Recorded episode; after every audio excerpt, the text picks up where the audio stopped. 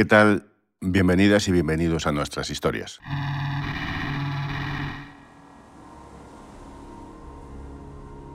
La vida de una persona está compuesta no solo por lo que vive, sino también por lo que fue y por lo que le aportan quienes le rodean. Padres, madres, abuelos, hermanos, primos conforman un árbol de savia lleno de ramas que están unidos a nosotros de forma inevitable más lejos o más cerca, y que nos permiten viajar a nuestro pasado, al lugar y al tiempo del que provenimos. Hay páginas en blanco en la vida de cualquiera de nosotros, es verdad, ramas perdidas, olvidadas o rotas, pero ¿qué ocurre si ese árbol solo tiene tronco, si lo que conocemos de nuestro trazado familiar es nada? Si no hay ni una sola pista que nos vincule con ese pasado. Yo siempre he querido, siempre, siempre he querido saber quién, quién soy saber quién son. Lo normal en el orden de la vida es conocer primero a tus padres y de ahí ir sumando familia. Pero la de Vicenta se ha construido al revés. Y eso la ha dejado sin identidad durante 89 años. O quizás 87, no está muy claro, porque ni eso sabía. Ni padre, ni madre, ni nada. Mi madre aparece en El Amor Misericordioso, en Alfaro, eh, suponemos que unos tres años sin identidad. El amor misericordioso es el nombre de un colegio que antes fue un orfanato en el Faro, en La Rioja. Pero ni siquiera el nombre de esa institución, ese nombre, era un dato seguro. Ni el del edificio, ni el de Vicenta. Lo único que sabemos es que se llama Vicenta Ruiz Oriol y ni tan siquiera nos confirman si, si ese nombre con los apellidos es real o no. Toda su vida Vicenta ha querido saber quién es y de dónde venía, pero no había ni una mínima pista a la que agarrarse ni un dato que le vinculara a un lugar, a un origen, puro vacío. Todo lo que los papeles decían era se ignora, esa sentencia cerrada. A su hija Pilar siempre le ha dolido esa pieza que a su madre le faltaba y siempre pensó en encontrarla. Era una, una no era obsesión, era una necesidad personal, necesidad personal que tenía por, por, por descubrirlo, porque mi madre tenía ya cierta edad y no quería que se fuera sin saber y no quería mm, dejar de intentarlo. Lo peor en una historia de búsqueda familiar no es solo la falta de pistas, la burocracia o la intriga. Lo peor siempre es el dolor por lo no vivido y la incertidumbre de no saber si encontrarás algo y cuáles serán las consecuencias. Porque hay muchas familias que están buscando y saben quiénes son y no, no quieren saber nadie, les cierran las puertas. Había esa posibilidad y yo tenía miedo a eso. Pero lo más duro para ambas siempre fue la falta de esperanza. Pero si te voy a decir la verdad, no tenían ninguna esperanza. Por los años, ¿eh? No por nada. Y no por los años es muy triste. Una falta de esperanza basada principalmente en la ausencia de datos. El decir, ¿por dónde empiezo? Sin tener conocimiento ninguno. Es un laberinto sin puerta de entrada.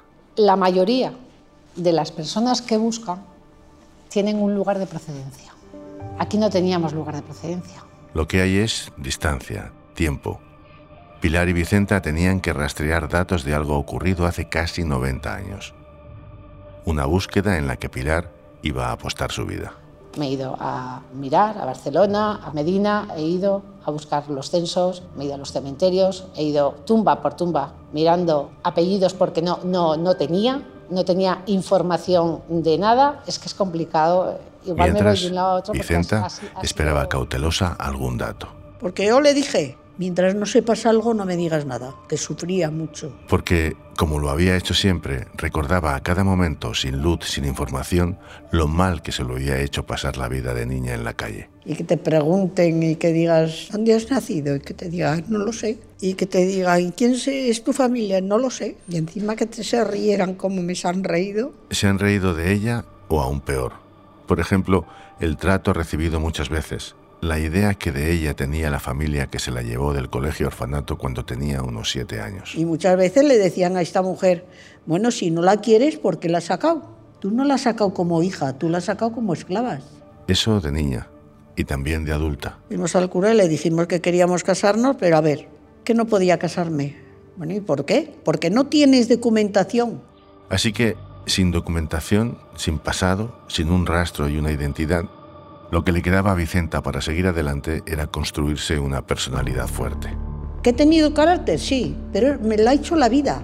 No me lo he hecho yo, me lo ha hecho la vida. Muchos, muchos años después, esa misma vida que se lo hizo pasar tan mal, se ha encargado de recompensarla. Pues en una palabra que no me lo creo a veces. Porque sí, Vicenta buscó y buscó, también Pilar, e incluso la tercera generación estrella, que fue clave en esta historia. Una maraña burocrática, un enredo geográfico y genético lleno de atajos y falsas salidas, por el que han circulado durante años abuela, madre y nieta. Y ahí, por el camino, encontraron mucho más de lo que la vida les había ocultado y el tiempo les había enseñado a esperar.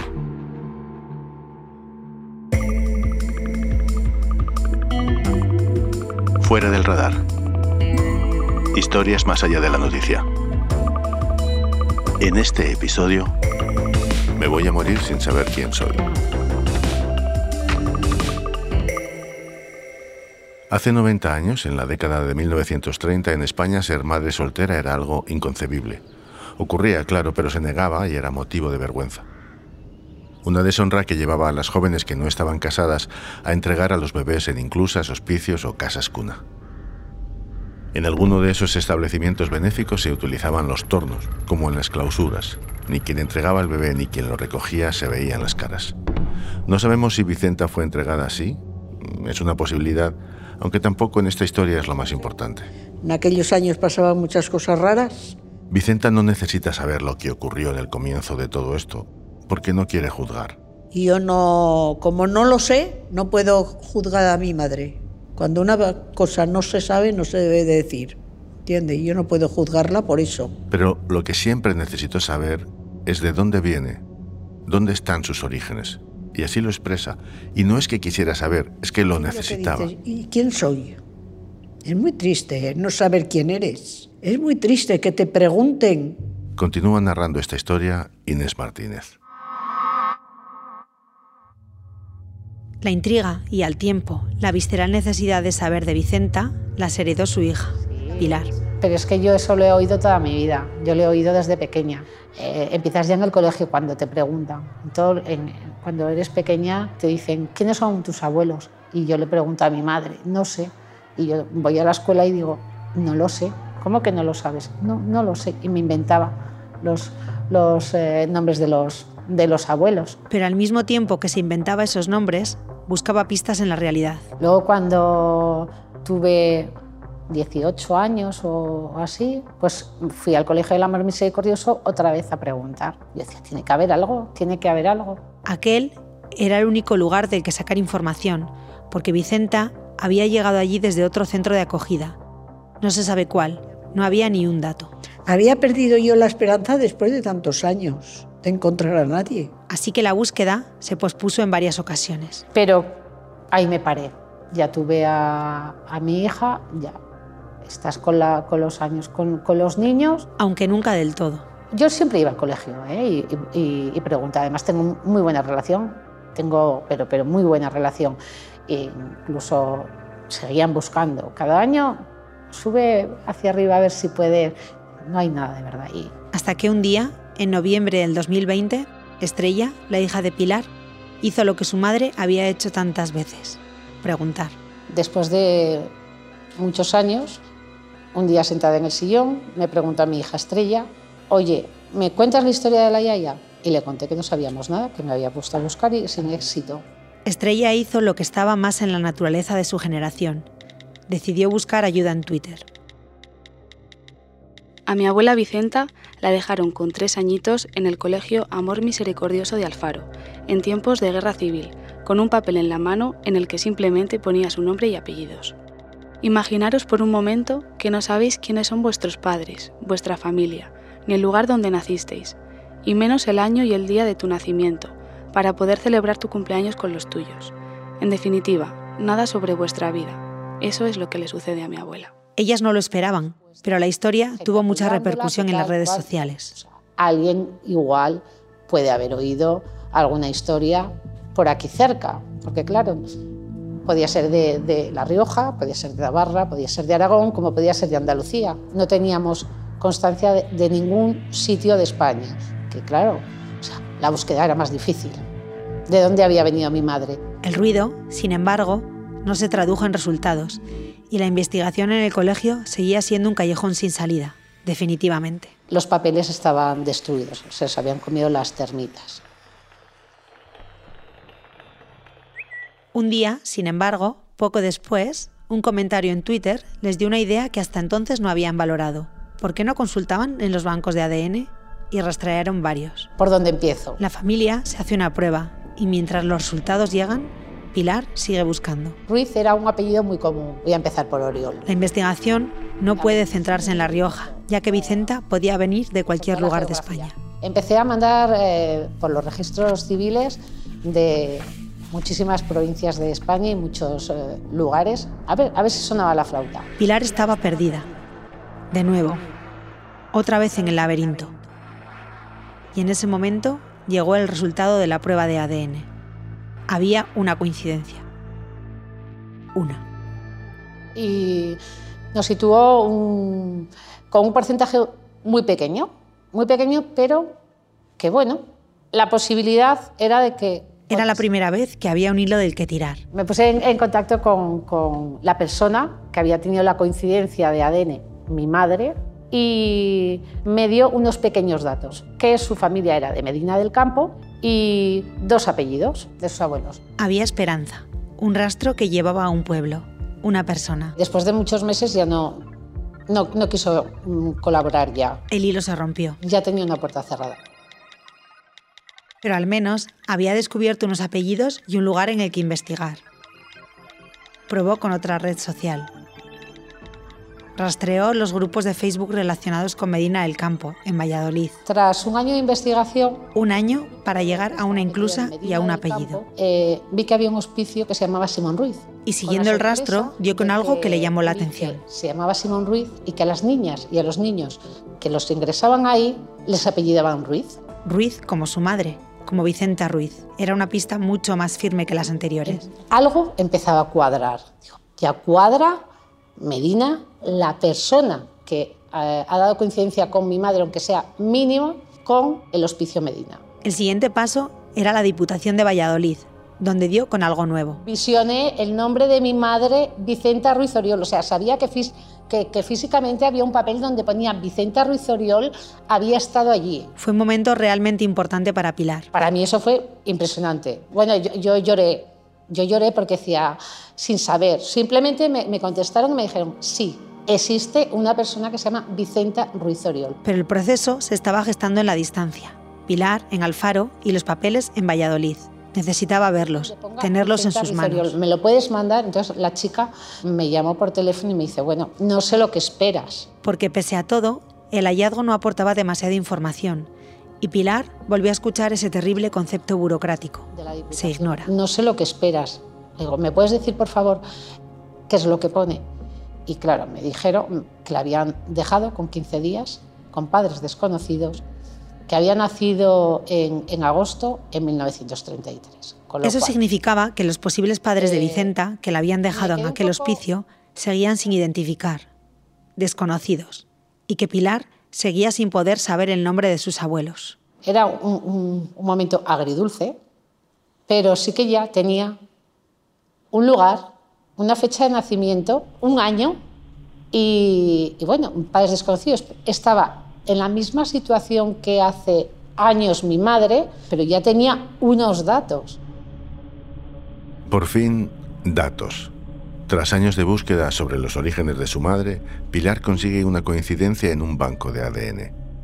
La muestra le lleva hasta Medina del Campo, donde una persona sin embargo se niega a acompañarla en esa búsqueda, pero le posibilita un eslabón más. En Medina hay un hospicio como en el que se crió su madre. En ese hospicio, todos los niños y niñas recibían el mismo apellido, Ruiz, exactamente el de su madre.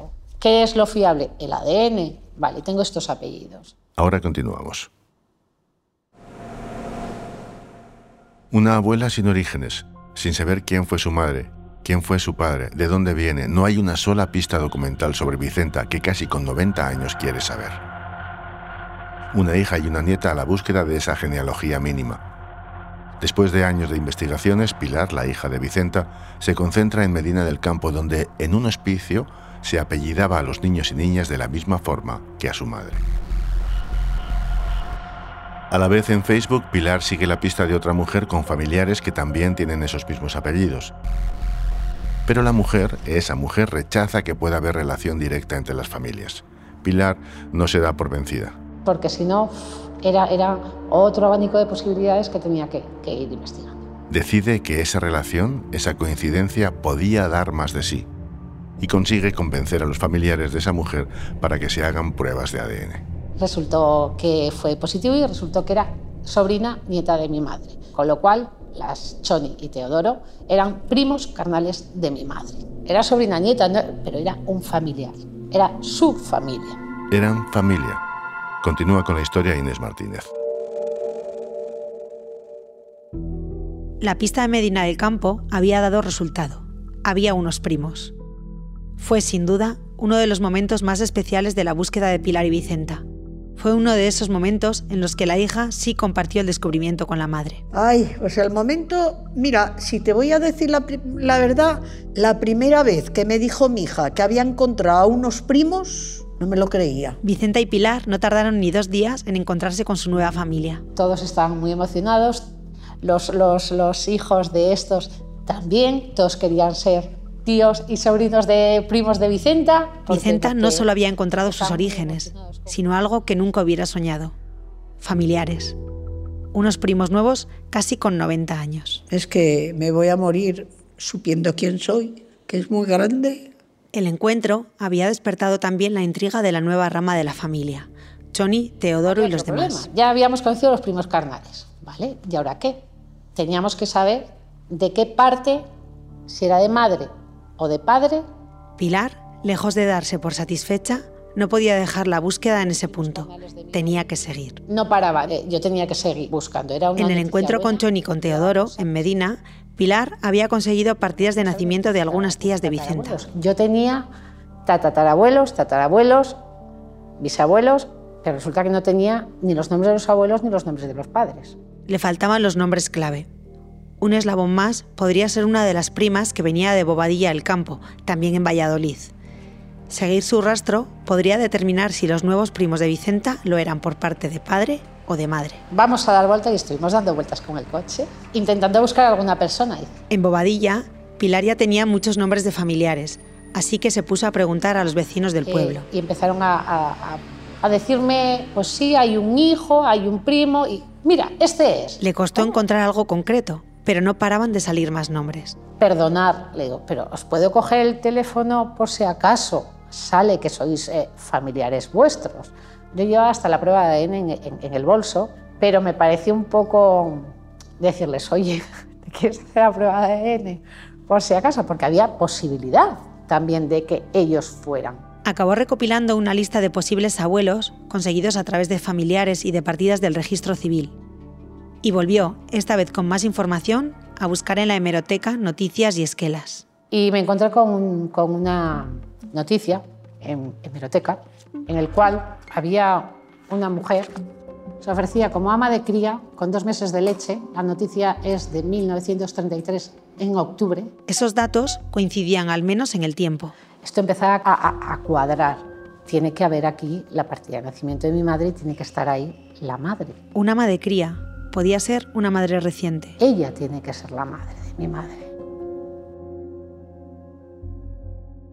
Pilar era consciente de la importancia del hallazgo, pero quería controlar sus emociones. Yo misma no me lo quería creer. Era solo un viejo anuncio del periódico. Hacía falta algo más. No porque sabía que había documentación, pero podía haber documentación, pero necesitaba más pruebas. Y como en toda investigación, las casualidades también existen. La trabajadora del registro de Valladolid con la que Pilar había estado en contacto le mandó la documentación y de paso le dijo algo más. Y me mandó un mensaje a las 7 de la tarde y me dijo, este es mi cuñado, puede que sea familiar tuyo. Inmediatamente Pilar se puso en contacto eh, con él. ¿Eres José? dice, sí, puedo ser tu primo y mi padre puede ser hermano de tu madre. no me lo puedo creer. ¿Me lo estás diciendo en serio? Las fechas cuadraban, los nombres cuadraban, todo parecía perfecto. Solo faltaba la prueba de ADN. No sé, igual eh, me da tanto miedo el que sea que no, que prefiero ser precavida. Entonces, hasta que el, el ADN no nos confirme, no, no vamos a esperar. Pero la emoción se había desatado ya en la posible nueva familia de Vicenta. Empezaron a hablar con la familia, con los demás hermanos, y vieron que el parecido de mi madre era tremendo. José me dijo que tiene una hermana que se llama Lourdes, que me parecía un montón a ella. Por fin llegaron los resultados de la prueba genética. Cuando viene y cuando viene y cuando viene, y al final pues eh, me desperté, tenía el teléfono en la mesilla, yo tengo la aplicación en el, en el móvil y, y, lo vi, y lo vi. ¡Ay, madre! A las 6 de la mañana. La ilusión no pudo ser mayor. Pilar no puede evitar llorar mientras lo cuenta. ¡Ay, madre! ¿Qué son? ¿Qué son hermanos? ¿Qué son hermanos? Yo, yo sola chillando porque mi hijo estaba durmiendo. Ahora quedaba lo más importante, contarle a Vicenta que habían encontrado sus hermanos carnales. Resultado. Y, y, nada, bajé, abrí la puerta llorando, ah, llorando de alegría y le dije, mamá, que nos vamos. O sea, que, que, hay tres hermanos, que sí, que sois hermanos y que, que nos vamos mañana. Estoy aquí desayunando, va y la veo que viene. Y lo primero que, que dije, le, le dije, ay, ¿no has ido a trabajar o qué? ¿De qué pensaba yo que me traía semejante noticia? Venía llorando y riéndose a la vez. Vicenta todavía es casi incapaz de expresar lo que sintió en ese momento. Era algo que llevaba esperando toda la vida. Pues, ¿sabes lo que sentí? Que no dormí en toda la noche. Venga a llorar, venga a llorar, de alegría, después de tantos años. 89 años después, Vicenta iba por fin a conocer a sus hermanos. Habían nacido después de ella y nunca habían sabido de su existencia, pero igualmente eran sus hermanos. Hablé con mi primo José y yo le dije, yo lo siento, pero mañana me voy. Mañana os veo. Yo no sé si, os, si, si estaréis dispuestos, no estaréis dispuestos. Mi madre tiene 89 años, yo no espero ni una semana ni un mes. Esto ha sido lo que ha esperado toda su vida. Eh, estamos hablando de tres hermanos y, y yo os veo. O sea, mañana. Durante aquel viaje, Vicenta, muy nerviosa, no hacía más que preguntar a cuántos de sus tres hermanos iba a ver. ¿Cuántos vienen? Vamos a la señora Vicenta. Ay, Uno. Uno, le decía yo. Joy, ¿no van a poder venir los dos? De momento hay uno. Ya vendremos otro, otro día. Y... Pero yo iba, pues eso, con mucha ilusión. Iba, pensaba yo ver a uno, claro. Y al entrar, empezó mi hermana, hermanita, hermanita, hermanita, hermanita. Esto es alegría. Bueno. Hermanita, ay, vamos a conocer ahora. Cuando todos. Claro, la sorpresa de mi madre es que abrió la puerta, se esperaba a un hermano y estaban los tres. Y fue bueno. La historia de Vicenta no es única. Hay miles de niños de la España de aquella época que nunca supieron de dónde venían. La que sí es casi única es la de Pilar. Un empeño casi enfermizo en hacer feliz a su madre a costa de horas de esfuerzo y de falta de sueño de viajes y búsquedas que solo entienden de una razón. Yo no lo he hecho por mí, yo lo he hecho porque toda mi vida he oído a mi madre decir que quería saber de dónde venía y yo pensé que podía llegar a, a encontrar una partida de nacimiento, quizás encontrar quiénes eran su madre, sus padres, pero encontrar a tres hermanos vivos. No es que Vicenta no hubiera sido feliz. Una vez que dejó el orfanato y aquella familia de acogida, su vida se encauzó, encontró el amor, tuvo cuatro hijos, nietos, bisnietos, pero siempre había faltado algo. Mi madre ha sido muy feliz, pero el hecho de que sea feliz no significa que te falta algo de tu eh, identidad. Le faltaba toda su identidad. Pilar no quiere que todo lo aprendido en este tiempo caiga en el olvido quiere ayudar a otras personas en su situación. He aprendido muchísimo. Me ha dado mucha satisfacción personal y me encanta y me encantaría ayudar a personas que, que buscan y ojalá sirva de ayuda. ¿Y Vicenta? Pienso, cierro los ojos o cuando me meto en la cama digo, pero que es que es verdad. ¿Sabes lo que es eso? Este ha sido un episodio más de Fuera del Radar, el primero de nuestra tercera temporada. Gracias a Inés Martínez por escribirlo y a Irene Martínez Zapata por editarlo. Fuera del Radar es un podcast de periodismo narrativo que se mueve más allá de la noticia. Soy José Ángel Esteban, gracias por escuchar. Fuera del Radar es un podcast narrativo producido por los periodistas de las cabeceras regionales del Grupo Vocento. La coordinación general es de Andrea Morán Ferrés. Carlos García Fernández y Luis Gómez Cerezo han hecho la edición. La producción técnica es de Íñigo Martín Fiordia. El diseño sonoro y la mezcla de Rodrigo Ortiz de Zárate. Y la dirección y producción ejecutiva de José Ángel Esteban.